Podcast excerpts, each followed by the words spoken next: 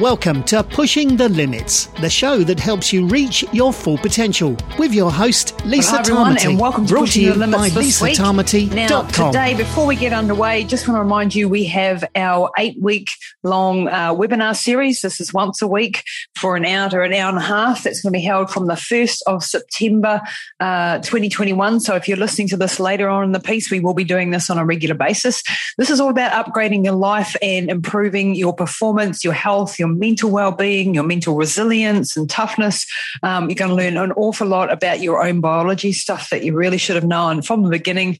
Um, and it's really all about upgrading your life and your potential. If you're interested in joining our little group for this, then please um, head on over to peakwellness.co.nz forward slash boost camp. And that's boost with an S Boost Camp um, and come along and join us. Now, all sessions will be recorded. If you can't make it live on one or the other evening, that's no problem. You'll have lifetime access to this information as well. And it's going to be a nice little community.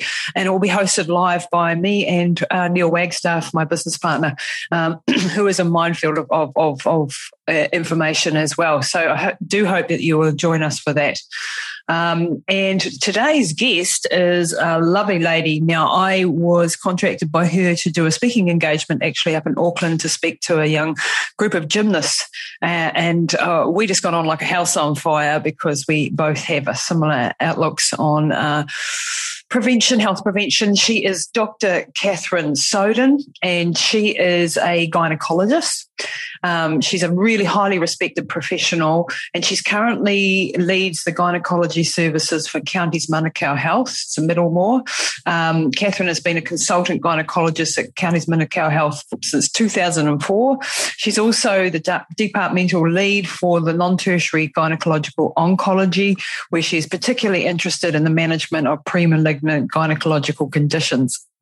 She has also a private practice at the Auckland Women's Gynecology, uh, which you can find online at Auckland Women's Gynae. Uh, Gynae is G-Y-N-A-E dot co dot NZ. And she has uh, a wide range of general gynecology services uh, and uh, surgeries. So she is a, a lady who has a lot of experience. And today we're going to be talking about women's health in particular, and we're going to be talking about reproductive health. Um, we're going to be talking what uh, obesity does uh, in regards to women's health.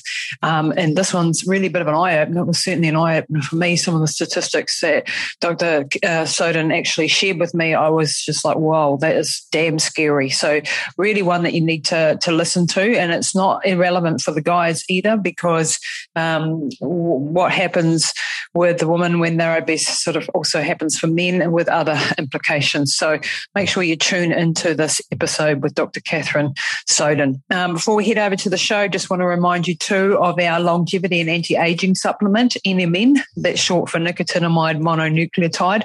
You can check that all out on nmnbio.nz. And I'll refer you to the podcast episodes that I did with founder Dr. Alina Seranova, who I've actually joined forces with in order to bring this down down under because I wanted this desperately for my own family, and, and now we have it.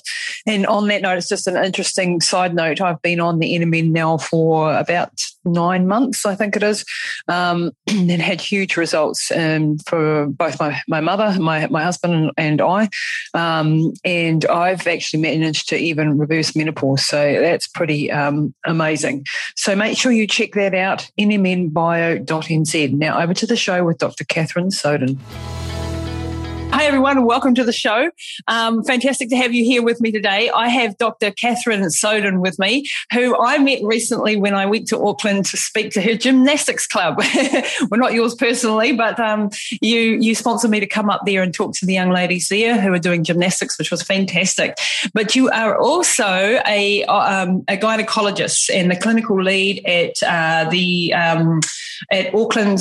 Uh, help me out there, Catherine. Again, what well, Counties Manukau District Counties- Hospital. So, um, um, yeah, Middlemore Hospital. Middlemore Hospital, and also have a private practice with a colleague, Dr. Lulu Van Eden, um, that you run as well. So in, in gynecology. So today's discussion is going to be all around women's health and uh, what you see as some of the big problems that, that our society is facing with in regards to women's health, um, and all along that line. So Catherine, welcome to the show. Fantastic Thank to have you, you. Lisa.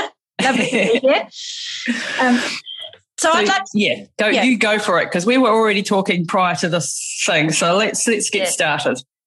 well, I'd just like to talk about one of the issues facing us in women's health today. And it's an issue around lifestyle and a normalization of obesity. And essentially, we have an obesity epidemic, and it's due to um, lack of physical activity and poor food choices.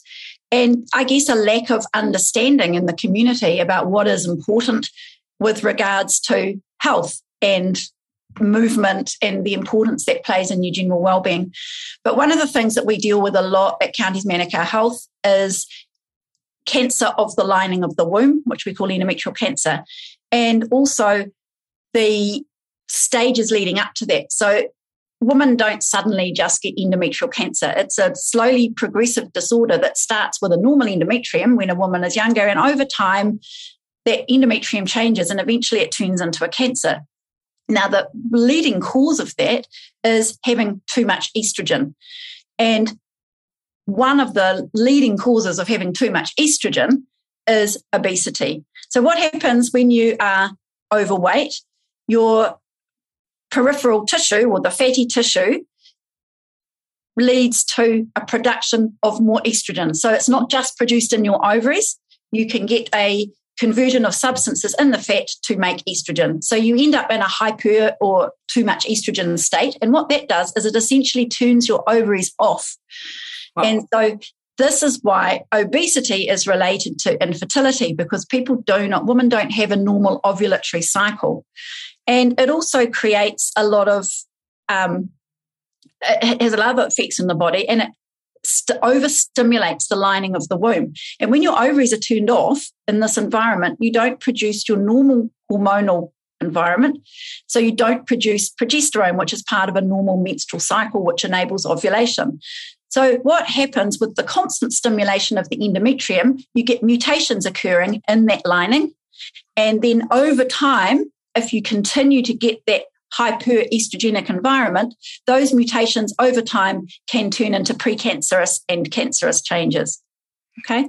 And that can occur, you know, traditional teaching for us was this was a very slowly progressive disease, and endometrial cancer was something that affected women over 40 or predominantly over 50. But what we're seeing in the population now, which is really concerning, and particularly in the Maori and Pacific population, is we're seeing these changes younger and younger. And we have women, we have women under 20 with endometrial cancer, which Oh 20 years ago was unheard of. Yeah. So obviously the implications of that are huge because it's a cancer and the definitive treatment of cancer is a hysterectomy where you remove the womb. Mhm. So this takes away a woman's choice for reproduction. Um, it- you know, the implications are enormous. It, it, they then become um, heavily involved in the medical system where they're subject to constant follow-up, constant intervention at huge cost to them personally and at huge cost to the health system. So Yeah. it is a real worry. And we know, just to put it in perspective, if a woman has a normal BMI, her relative risk of endometrial cancer is one. Okay. And if her BMI is 30 to 35, the relative risk of having an endometrial cancer is 2.5. wow. However, if her BMI is over 40, and we have a large number of women with a BMI over 40 in our society, and it's kind of been normalized to a Mm. degree, um, the relative risk of getting an endometrial cancer is 7.1. So, just for people listening to that, that means you are 7.1 times as likely to get an endometrial cancer than someone who has a normal BMI, which is 18.5 to 25. So, that Wow. is a hugely increased risk. And a lot of these women, young women, are obese from a very early age.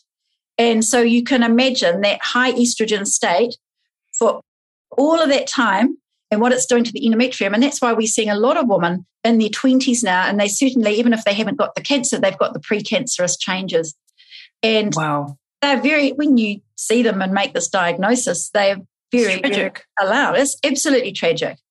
And does this also affect uh, breast cancers as well? Because there's another estrogenic cancer. Yeah. Um, so we do know that this also the, the obesity and the high estrogen states increase the risk of breast cancer as well. Wow. So, um, you know, I studied genetics, as you may well know, and um, uh, we were always, you know, we're looking at the metabolites of the estrogens and what, which, you know, innate pathway, genetically speaking, a woman takes, whether uh, she's got more of the 2 hydroxy, which is the more protective form of the estrogens, or the 4 hydroxy or 16 alpha, and what's what, you know, we, we have all three, but what yeah. she pre- predominantly does. Does that also play into the risk factor? So, if we can identify uh, a woman who may have that tendency to make the 4 hydroxy. I mean, I've just come off a call with a lady with that particular problem. Um, is that part of the equation as well? Because then it's the more inflammatory, the you know more quinones and reactive oxygen species and all of that sort of stuff. Well, it may be, but we don't have any data around that, and that would certainly be something that would be really useful to look at. Yes. But um, we don't have the data to to state that as a fact at this point in time. Right. Okay. That I'm so, aware of. Okay, yeah. yeah, yeah. I mean, it's yeah. This and this is where it's interesting. If you know, because I'm across so many different. Um, yeah. I have a, a, shallow knowledge of many different things. It's, it's quite interesting to see and connect the dots sometimes. That because one silo is in here and another silo, yeah. you know, is in there. Um, it, sometimes you you know you get to see how what, you know would those two dots connect? You know. yeah, and it may be so. I mean, are you yeah. aware of any evidence around that? Um, so that the 4 hydroxy definitely, I, am yeah. definitely aware of a lot of clinical data around, um, and I can't off the top of my head, you know, bring them out, but um, uh, around the endometrial and the, the breast cancers yeah. Um, and the increased uh, risk of that. Um, and then if we also look um, at, for example, hormone replacement therapy or or the pill, the contraceptive pill, and how that plays into it. so there's evolving data around that as well, because if, if you you've you know got the the the more inflammatory types of estrogens and then you add in the pill or later on in life maybe the the hormone replacement therapy what risks? So you know for example with the the lady that I was just speaking to um, has the 4 hydroxy predominantly and that means it's you know for her in combination with some of her other genetic factors and methylation detox COP genes, all of those types of things. Not a great candidate for hormone replacement therapy because we're going to ex- exponentially increase the risk, if that makes sense. Um, so yeah, it'd be, you know, it'd be good to, to, to, dig into the weeds probably off camera on, on, on all of that sort of um, correlation there. But what you're saying is that obesity is a major factor. And is this because like the aromatase gene, the CYP19A1 is, is, is is uh, this is the one that turns the testosterones into estrogens, if you like. Yeah, is right. that being expressed in fat tissue, and that's why you get a lot more of it when you are. That's, that's correct. Yeah. Okay. So you get that conversion in the peripheral tissue of the androgens to estrogen. Right, and so the fatty, and this this is valid not just for women though, is it? Because um, if, if, you just look around in the population of our young men uh, who are struggling with obesity, they are also looking more feminized, as you know, um, um, you know, um, gynecomastia and you know, love handles and yeah. all of those sorts yeah, of things. Absolutely, and that this is also playing a role with them in their uh, hormone situation, their hormone household. So, what can we do? Um, I mean, obviously, we need to lose weight, but you know, um, where do you think this is stemming from, and why is there a tide of it now? Is it to do with uh, you know, you talked about the Pacific and Maori populations. Like genetically, from a genetic again uh, standpoint, we have a higher endomorph body type, uh, higher you know problems with their amylase genes, their FTO genes, which is their you know ability to process fat. They also have a tendency to go after the higher energy, caloric dense foods than mm. other people, and there's a whole lot of genetic predisposition factors there. That's right. That's right um, so that we, we need to be doubly careful if we have that you know ethnic background. Um, and then there's the food industry. What's your take on on what does the food industry play in this? Oh well it's huge because there's um, what they call obesogenic food is everywhere. And it's easy and it's available and it's cheap. And it's cheap. This is part of the problem. And i think we've got no government in new zealand has has yeah. the guts to say, yep. actually, this is not okay because we're creating a public health crisis. And one of the things that they do in some nations overseas is they remove the sales tax of fresh fruit and veggies. Brilliant. you know, I know in France, for example, they don't put VAT on fruit, vegetables, or baguettes. Well, baguettes is possibly, you know. Yeah. That may be a cultural thing. a cultural thing. But, you know, no one has actually been able to stand up and address this at a government level. And I think that does whatever political spectrum you're from, yep. it's the same. And I think it's unpalatable from a political point of view. However, I think it would be hugely beneficial. If you are a low income family, how on earth can you afford to fill your trolley with healthy food when it costs three times as much as the cheap stuff? Yep. I, I am so, I so in agreement. Yeah. And I think, and, you know, we tax cigarettes, we tax alcohol. Why aren't we taxing some of this junk food? Yep. You know, it is of no benefit to people whatsoever. And it's costing the country money, let alone the personal right. tragic circumstances, which are obviously the first and foremost, but it's actually right. costing the health system and it's an avalanche that's coming. I mean, you and I know the statistics on this. There's an avalanche coming as these young people who are now still being able to cope at the moment come through being obese for 30 something years. We yes. are looking down the barrel of a disaster. Because it's not just cancer, it's things like diabetes, it's things like heart disease, as you know. And I think the current health system as it is with the increasing obesity in society is probably an unsustainable model and so, Absolutely. And, and we need to do something. And even if it is unpopular, so for example, taxing sugary, high fat foods and drinks, yep, yep. Um, it's got to be worthwhile. Yeah. And we have to. We have to have these discussions around, you know, like because when I go to the supermarket and I want to buy a bag of salad, yeah, it, you know, it, it's costing me a fortune for a few leafy greens, you know, which should be the basis of my diet, basically, you Absolutely. know, lots of vegetables. And and it's much easier for me to go and buy, buy, a bag of French fries, you know, that yeah. are in the frozen's department. That'll cost me, you know, two or three dollars, and that will cost me six dollars for something that's not going to fill me up. That's you know, right. so you know, and, and, the fruits and the and the so on are, are hugely expensive. So we have to do something about the basic foodstuffs that are healthy for us. And if we if if we also extrapolate that, uh, I had a nutritionist on just a couple of weeks ago, um, talking about you know preservatives and additives in our food, which are uh, you know an unmitigated disaster, and some of the stuff yeah, and, and I, I, was unaware even to the depth that she was explaining to me, you know, some of what the links that they go to to make the food addictive, you know, and so we're all getting addicted. So it's not even all our fault that we're obese. No, it's we, not. this is the hard thing. Yeah. You know, people go, well, just, you know, take some personal responsibility. And yes, uh, but there are predispositions, there are genetic sort of factors, there's socioeconomic factors at play, there is cultural factors at play. And then you've got the food industry that is intent on making you eat more of their foods and the, right. the, chemicals that are the, that are in these foods. You know, if we just take something like MSG or um, you know some of these things are, make you want to eat everything, and you'll know if you have one chip, you cannot eat just you one want chip. Another. you will eat the packet, you know, and I know that from myself. So I try not to go near the chips aisle because if I start down that path, I know that I'm lost because I'm fighting against my biological, my ancient DNA, if you like, in this new world with these chemicals that are gonna. It's, it's like it's like being exposed to cocaine, you know, and sugar is as addictive as cocaine.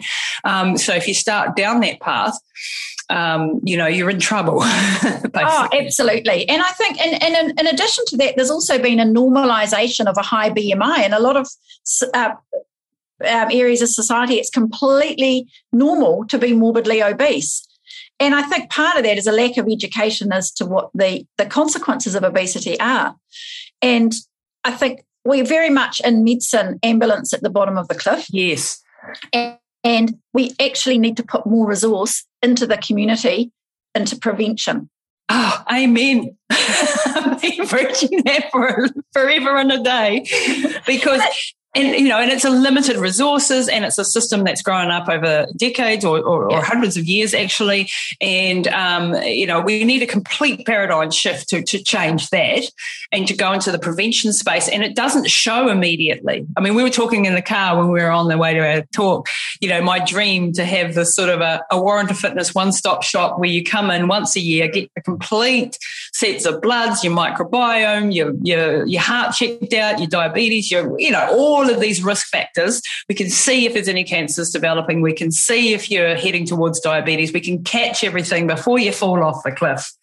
And then we imagine how much we would save the medical system, but it's not set up that way for a number of reasons. The way, you know, the way it's developed is a disease you know control model rather than a prevention model. And then you've got pharmacological sort of pharma, pharmaceutical companies who have their own agenda, um, and it's not always in, in compatible. But that's my my take, not Catherine's, but that's my take. It's not always compatible with health um, because there's big money at play here, um, and, and we need to at least be having discussions around this. And this is why I was so so you know excited to to connect with you because you're in the you're in the system. You you see the the limitations and the problems, and we all agree there's problems problems. It's just how do we attack them and how do we change this paradigm and make it more preventative? And that's what, you know, obviously I'm in that space and trying to help people navigate and be preventative, looking at their genetics, looking at their lifestyle, yeah. all that sort of stuff. But it's not, it's not sexy. You know, it's not sexy when I tell somebody they need to maybe eat less of that and more of the good stuff and go for a, go for a run and, you know, get some sunshine on their eyes and, you know, all those sorts of things that are lifestyle interventions are really hard sells because people do mm. like that. Just give me a pill for that. Oh, there's an expectation, and it's not just give me a pill; it's give me an operation. Yeah, oh yes, there's yeah. people come in and they're not interested in the other stuff. They want an operation because they perceive that's going to fix their problem. But operations don't always fix people's problems. And yes, they have. You know, we can do operations that do amazing things and really cure people of cancer and improve their quality of life. But equally, it shouldn't be the first option. I really believe we've got to look at prevention of these problems, and we we are very much focusing at the end of the pathway rather than at the beginning. Yeah, absolutely. And you, you're someone who, do, who does operations, you know, yeah. and you, you, there are times when you need that, but it absolutely. definitely. And yeah, I love doing operations. yeah. it's not always the right thing to do. And a lot of them could be, pr- particularly in these women with these endometrial issues, um, which is my area, it, a lot of it can be prevented. Uh, not all of it, of course. Just interrupting the program briefly to let you know that we have a new patron program for the podcast. Now, if you enjoy pushing the limits, if you get great value out of it, we would love you to come and join our patron membership program. We've been doing this now for five and a half years and we need your help to keep it on air. It's been a public service free for everybody and we want to keep it that way. But to do that, we need like minded souls who are on this mission with us to help us out. So if you're interested in becoming a patron for Pushing the Limits podcast, then check out everything on patron.lisatamati.com. That's P-A-T-R-O-N dot lisatamati.com.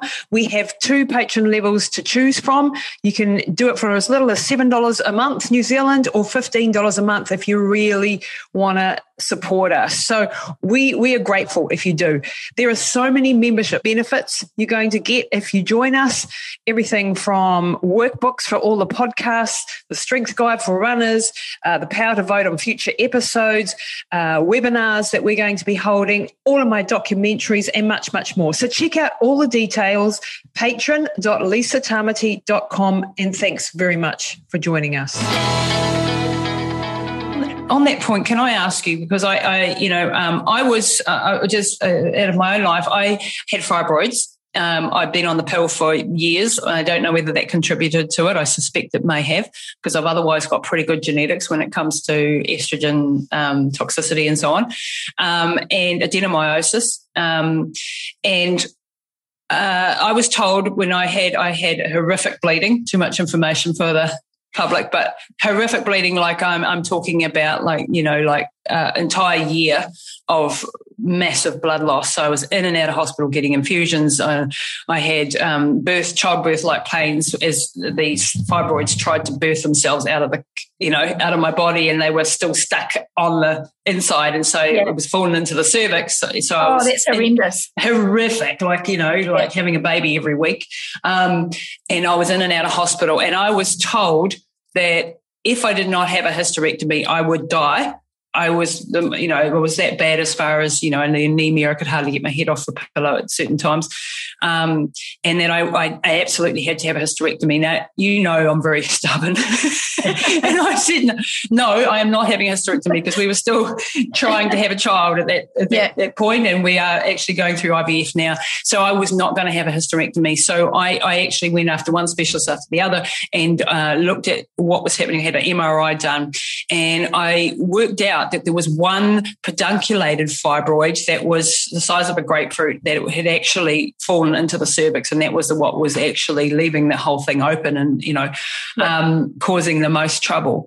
And so I asked for uh, an operation just on that, and I and I couldn't get it, and I couldn't get it, and I, eventually I, I you know I'm very persistent. I got it. a 10 minute operation and I, I, did not have to have a, a, whole hysterectomy, which you know is is a very invasive and very um, psychologically and physically uh, a major thing to go through. Um, and so I, I, managed to preserve my chance of having a baby. You know, we're going through IVF now. Um, Fantastic. Yeah, but but only because I'm very bloody stubborn. I went through a year of hell though, because I wasn't, you know, not prepared to just go and get it whipped out, which was basically the the answer. Um, and in my case, I was lucky that I, I came across this. But I, I, I, tend to think that, and this is not backed up by any science, but from what I'm seeing, is there's so many hysterectomies happening. Are we doing these too often in general? What's your take on that? You know, is um, is, is well, this unnecessary? There's certainly a lot of hysterectomies are warranted, and but we're doing a lot for abnormal endometrium. We're doing them a lot for cancer, and at that point we have to do them. But yeah. that the progression of the changes could be prevented at an earlier stage, and we know this. For things like fibroids, I think your fibroids, Lisa, were probably bad luck. Some people get them, and there's not a lot, you know. And I don't think that would have been driven by the the pill or anything, or the pill. Yep. No, yep. and but I think we've always got to look at the patient as a whole person. We've the less invasive cure the better. And it's very easy just to jump in and do a hysterectomy and say this will fix you. Well, it will fix your bleeding completely, but then yeah. it wasn't actually what you needed at the time. And the fact that you did discover there was another option is fantastic. And I think we need to very much individualize care, look at what the where the woman's at in their life, look at what they want, and try and match the two together. And I think sometimes we don't necessarily um, do that particularly well as a profession. Yeah. Um, particularly in a system like the public system where you've never met the patient before they come in and you have to get to know them in a 20 minute time slot, which is really difficult.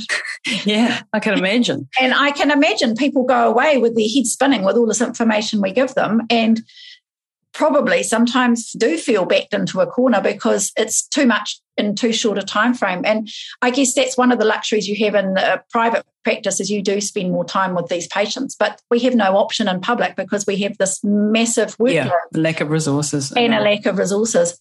And that's why um, the more people we can keep out of the hospital the better because it means we can deliver quality personalized healthcare and the people that need to come through and it also means that, that the more we go into our own research and go and try and understand what's happening to our bodies, you know, and there, there are there are pitfalls in that, as we all know, um, and it depends on your ability to research and That's you right. know, um, not all the information out there is correct. No, and you need to know where you're getting your sources from. And okay, I'm I'm a researcher. I know what yeah. what I'm looking at. Not everybody will know what they're looking at, um, and nor should they have to, you know. Um, right. But it, it, it, it's still uh, the more you can educate yourself, the better. So that when you get that 20 minutes in the public system, yeah. you've got the questions to ask. You know what you're going in for. Like, I, I, do, I do sometimes think we spend more time researching the car we want to buy or the trip that we want to take than we do about our own health because we've outsourced it in our heads, we're told that the doctor will take care of it and you just go to them and they should know everything to do. And that's just not reality. That's not, yeah. Uh, and, they, they, and they have limited resources and limited time and um, limited ability to stay up with the latest stuff because, you know, like, how do you do that on top of that and that and that? You know, you're only human. Um, so that's where I see, like, this is where we can be proactive as people and go, okay, I'm going to, I'm going to research this. I'm going to look into that and I'm going to go and I'll, I'll have my questions ready and I'll and then I'll analyze, analyze and I might go and get a second opinion or I might uh, yeah, you know go go and make these because these are major decisions for for, oh, for huge huge huge decisions. Yeah, you know, they, people don't understand too that again the the safety of an operation is um, you know there's there's risks with every operation and those risks increase with obesity. So again, oh, it's coming back to obesity. For example, um, you know, you haven't. We know that if you have a high BMI, you've got an increased risk of a wound infection, you've got an increased risk of bleeding, um, and you've increased risk of multiple complications, including when you do a hysterectomy, you can damage organs, other organs inside the body, like the bladder, the bowel, or the ureter that goes from the kidney to the bladder, wow. and all of those things because the operation is much more difficult in an obese patient. And the other thing is this is also the ability to be able to um, do surgery for the number of women on the waiting list is also impacted by obesity. Because, for example, if you have a normal BMI woman, you should be able to do a hysterectomy in an hour. Oh, well. You have a morbidly obese woman, sometimes these operations can take four or five hours. So you can imagine what wow. that is doing to our ability to be able to offer process care people, and process yeah. the number of women we need to be able to process. Wow, I had no idea that there was yeah. a case. But uh, I, it, I think people don't appreciate that fact. And then no. we have surgeons that need to take time off because they've got um, musculoskeletal injuries because these operations are so technically challenging. Wow. See, I don't think people understand. No, I don't think people understand that either. No, I, I certainly didn't. Yeah, people have got no no idea. So we can, if we have a morbidly obese patient, sometimes they're the only patient on the operating list, and so you've got all of these people waiting months, months, even up to over a year for an operation. Wow! And so this is another reason why the health system, with that's increasing obesity and the obesity epidemic, is an unsustainable model. Absolutely. So we really have to get on top of this obesity because this is not just talking about women's health here. This is talking about cardiovascular health, diabetes, Absolutely. Alzheimer's, all of these things that impact. Yes. Um, you know, my husband's a, a, firefighter and they've noticed like in the, you know, like he's been in there for 25 years or yeah, 20, 20 years in the fire brigade and five in the Air Force um, he, he, they are constantly now getting called by the ambulance to come with help to help with hugely morbidly obese people. That the, the ambulance crews now have to have specially made beds they need the firemen to come and actually, it will take, you know, yeah. six to eight people. They've had to take down bloody walls and houses to get people out. You know, this is getting to the point where it's just tragic for the person and it's so tragic for the system. Yeah. yeah and it's you know and, and and the resources just alone in that you know that you've got six firefighters coming in to help the ambulance staff. That means those firefighters are not available for other things. Those ambulance people are not available for other things in order just to help someone get off the floor. Mm. you know this is the type of thing that they're seeing. Um, and, and and and this is where the the food industry, I think, really has to take you know so a, a, really good look at what they're doing and you know why are we allowing um, some of these uh, things to be promoted? You know, like we don't have tobacco sponsorship anymore for a reason. Yeah, that's right. You know, we shouldn't have some other and I you know I don't want to pick on any one particular company but this is a discussion that needs to be in the public forum and how about we don't let certain things promote in our sport because yeah. those are the what the young people are looking at their role models doing drinking eating certain things and yeah. thinking that's what i want to be so yeah. i'm going to go and do that um, where you draw the line god knows i don't you know want to get into the weeds on that but hey we need this conversation because it's oh. going oh. to you know people are dying earlier uh, and and you know absolutely we're, we're increasing our lifespan because of the knowledge and the technology and the medical and all of that but on the other side, we are actually dying earlier because of the di- the, the, diabetes, the Alzheimer's, the cancers, and yeah. and that connection between cancer uh, and obesity, I don't think many people make. I don't think they appreciate it either.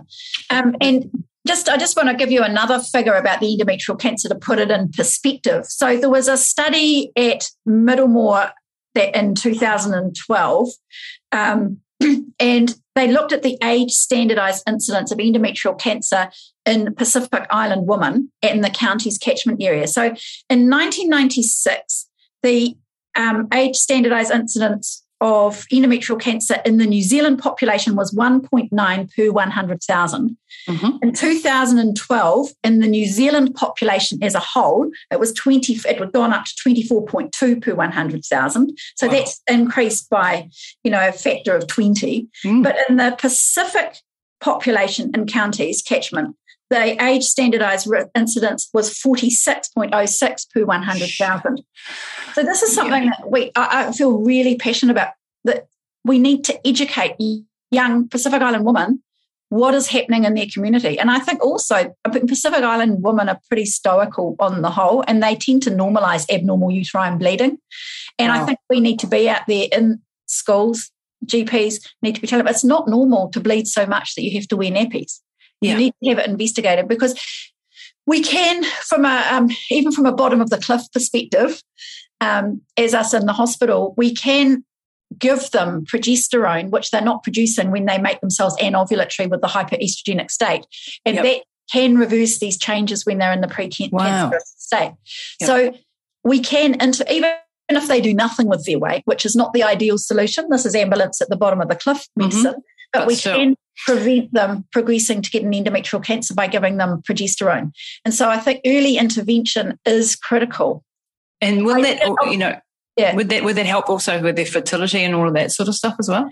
Well, you're very unlikely to have a baby if you've got an abnormal endometrium. So you need to normalize it. And because we struggle with the weight loss issue, um, we can give progesterone. And so we are normalizing some young women's endometriums and they are able, after a period of time, to stop that progesterone and try and get pregnant with some success. There have been some studies that have shown, even with an endometrial cancer, once you start treating that endometrium with progesterone, that you can get pregnant.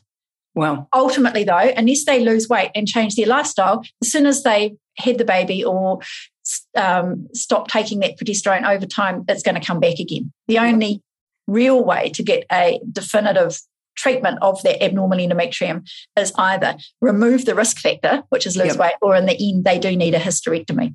Wow. And, and so are you seeing across the board falling fertility rates? Oh, in, absolutely. In yep. young obese women.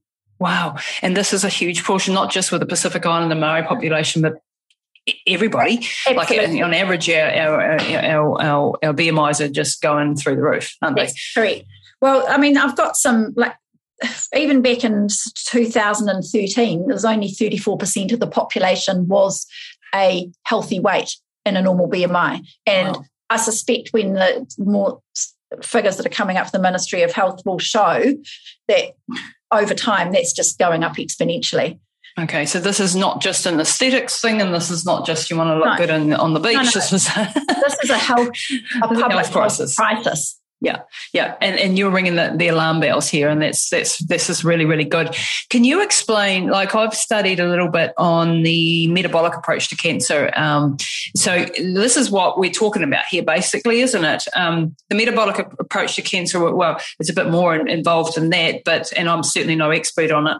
But it's basically um, we, if you've got cancer, starving the cancer growth through not having high carb diets, but having a more sort of fats and protein based diet and, and, and not having these is, does that play a role? Have you researched it all, you know, versus the genetic approach, the, the, you know, chemotherapy approach? Have you had a look at that sort of data at all? Um, I'm not aware of a lot of data on that. I mean, I think uh, I, I certainly think it's an area that needs development, and I think it's really important. I mean, at the moment, the with the information that we've got, the oncologists do offer the chemotherapy approach or the radiotherapy approach, or we offer the surgical approach as a first line because that's what we're familiar with with yeah, the data.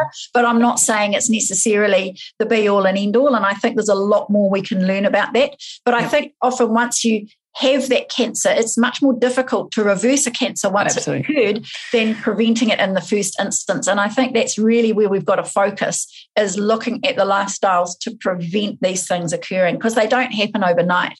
They are generally a slow progression that we're not aware of until we have a cancer.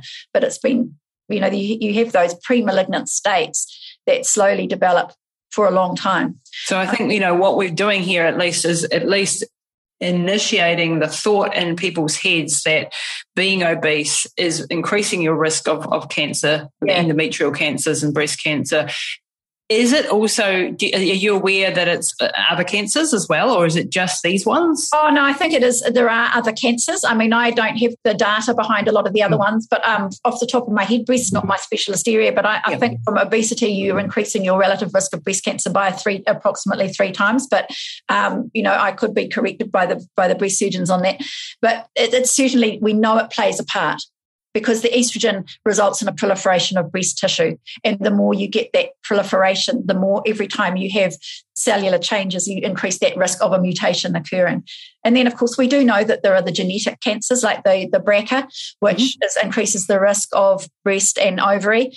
That certainly contribute, and the Lynch syndrome, which is a genetic with you have bowel and endometrial and um, so there are those factors. So some people are at a genetically higher risk of getting a cancer. And even if they have an absolutely pristine lifestyle with a perfect diet, some of them with their genetics will get a cancer. Still, so not yeah. all cancers are preventable, but we can certainly, we know that there are particularly with these estrogen dependent cancers, we can significantly reduce the number of women with cancer by correcting the lifestyle.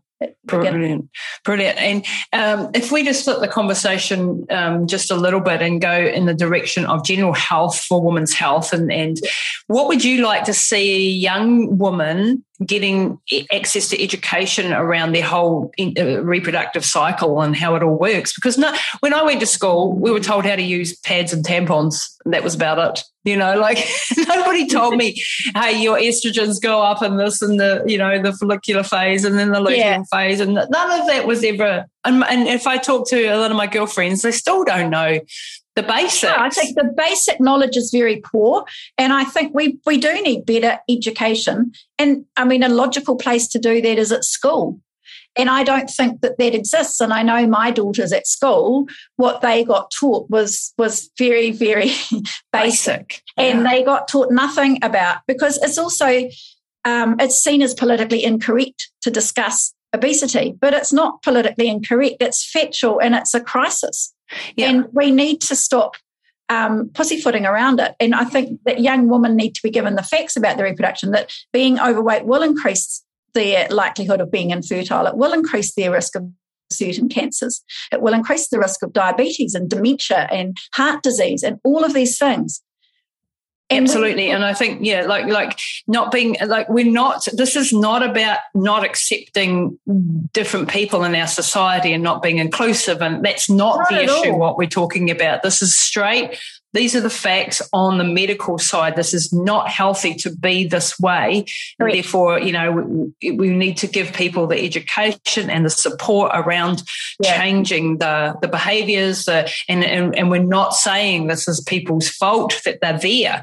It's not God knows that the food industry and, and, and just the way our advertising is set up and that the food is on every street corner and, and our ancient DNA. We, we, we, we've come from cavemen. I thought, you know, talk about this all the time. Our, our DNA hasn't kept up with the with the pace of change in our in our environment. You know, right from things from like electric light to the to the blue lights that we're getting exposed to at night time to the uh, to the food that's on available 24 7 where it used to be you had to get up go out and hunt or gather or do something in order to get breakfast you know yeah. it wasn't so you were on. moving you were moving all day yeah. outside in nature and when i when you when you start to adopt some of those lifestyle changes within the realms of what's possible for you but that means for me if i'm stuck on the computer all day i am uh, I, I change between a standing desk and a sitting desk in between i'm doing press ups and sit ups and i'm going for a walk, so I'm getting sunshine in the early morning. All of these tiny little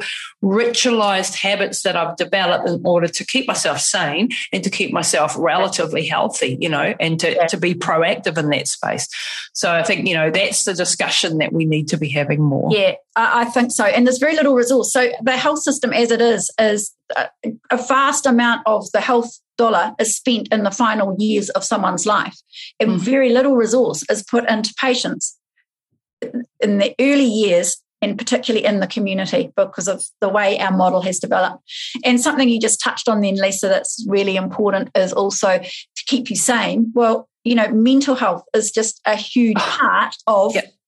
someone's well-being and absolutely the diet and the exercise and the movement is hugely important to that and also you know we've we've learned in the last few years that a large amount of serotonin is produced in the gut. Gut. And mm. if you are eating a, a, sort of an obesogenic, horrible fast food diet, it affects your production of serotonin, which again affects your mental health, depression, and, and all of that. Sort that's right, and yeah. that then affects you know if you're depressed, you're less likely to go and take you know choose healthy food. You're, and so it's a self vicious cycle. Yeah, and, yeah.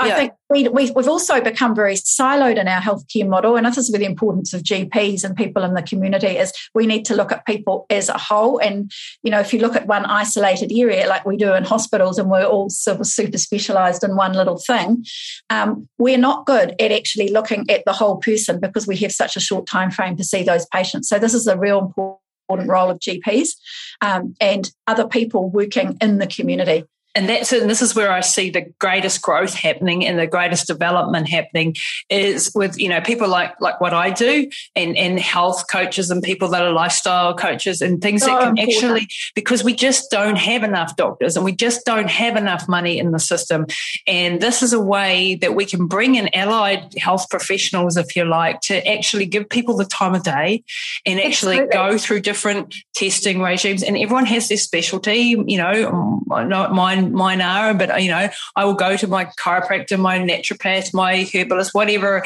you know, area and all of these things these people can help in this conversation of being in that preventative space so that you don't even get to the hospitals, hopefully, ever. Yeah. You and know, like so that's my goal to stay out of the hospital. it should be everyone's goal.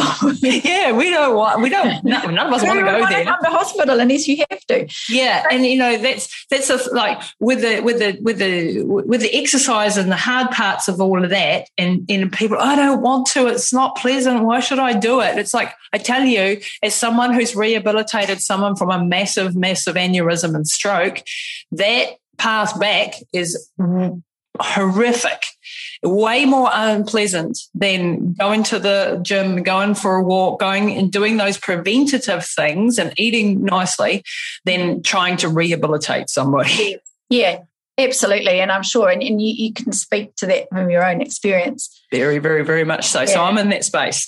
Yeah. Catherine, you've Dr. Catherine Soden, you've been absolutely wonderful today. Thank you for sharing your insights and being so candid and, and open and having these conversations because only when we actually get to talk to doctors, talk to medical professionals, the people in the public health, and open up these conversations can we get some good positive change. And it's not a us versus them.